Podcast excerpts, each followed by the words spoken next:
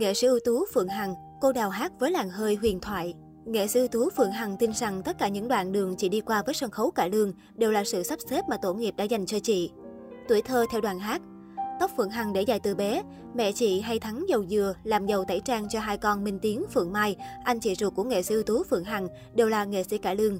Lúc chiếc dầu ra chai còn dư dưới đáy nồi, bà hay xoa xoa lên mái tóc con gái.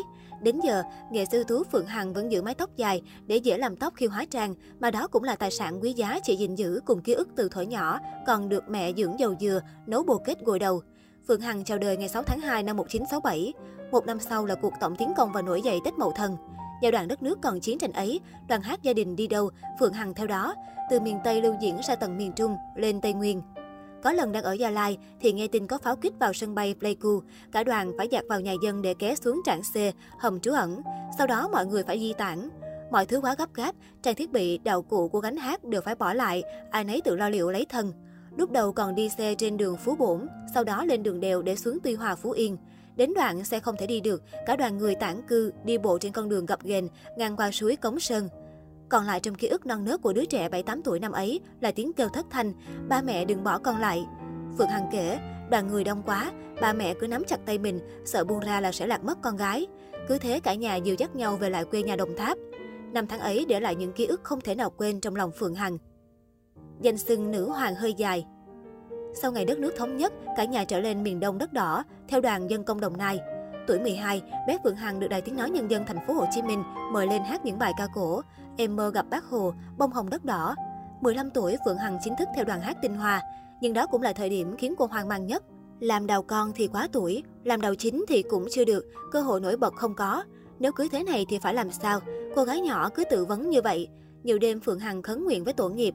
Nếu tổ hướng con theo con đường này thì xin cho con được cơ hội hát đầu chính để còn có tương lai. Đêm diễn quan trọng nhất trong sự nghiệp của Phượng Hằng, bà mẹ đứng trong cánh gà thấp thỏm nhìn ra.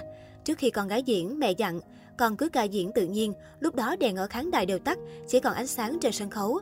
Con đừng nghĩ có khán giả bên dưới, mà hãy hát như thể sân khấu giờ chỉ mỗi mình con.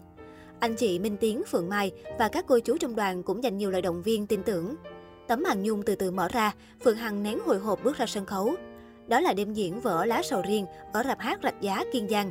Phượng Hằng vào vai Diệu khi còn trẻ, vừa có con. Đêm đó khi tấm màn dung khép lại, cô Diệu đã vui không thể nào ngủ được. Chui vô mùng rồi mà vẫn còn nằm hát nhẩm những vở mình sẽ còn được diễn vào những đêm sau. Phạm Công Cúc Hoa, Ngai Vàng và Nữ Tướng. Những đêm diễn thành công của con gái, ba mẹ chị chỉ đứng sau sân khấu mỉm cười hài lòng.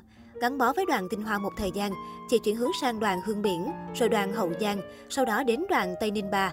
Những cơ hội thế vai của Phượng Hằng từ khi còn là đào con cho đến lúc làm đầu chính ở đoàn Tinh Hoa, có thể nói đều là duyên may của Phượng Hằng.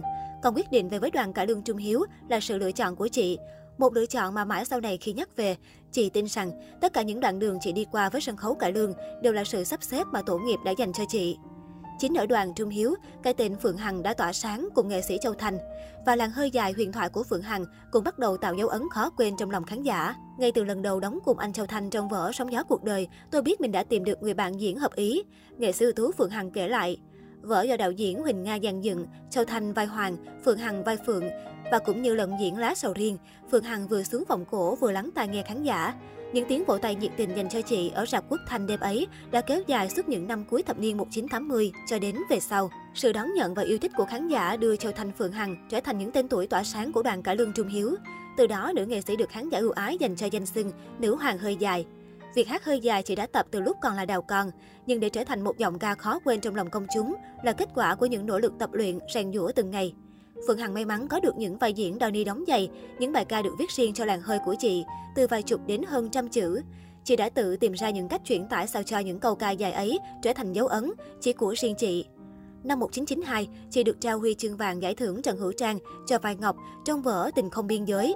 Trước đó, giải thưởng Trần Hữu Trang lần đầu tiên năm 1991 được trao cho các nghệ sĩ Vũ Linh, Thanh Thanh Tâm, Tài Linh, Thanh Hằng, Ngọc Huyền và Phương Hồng Thủy.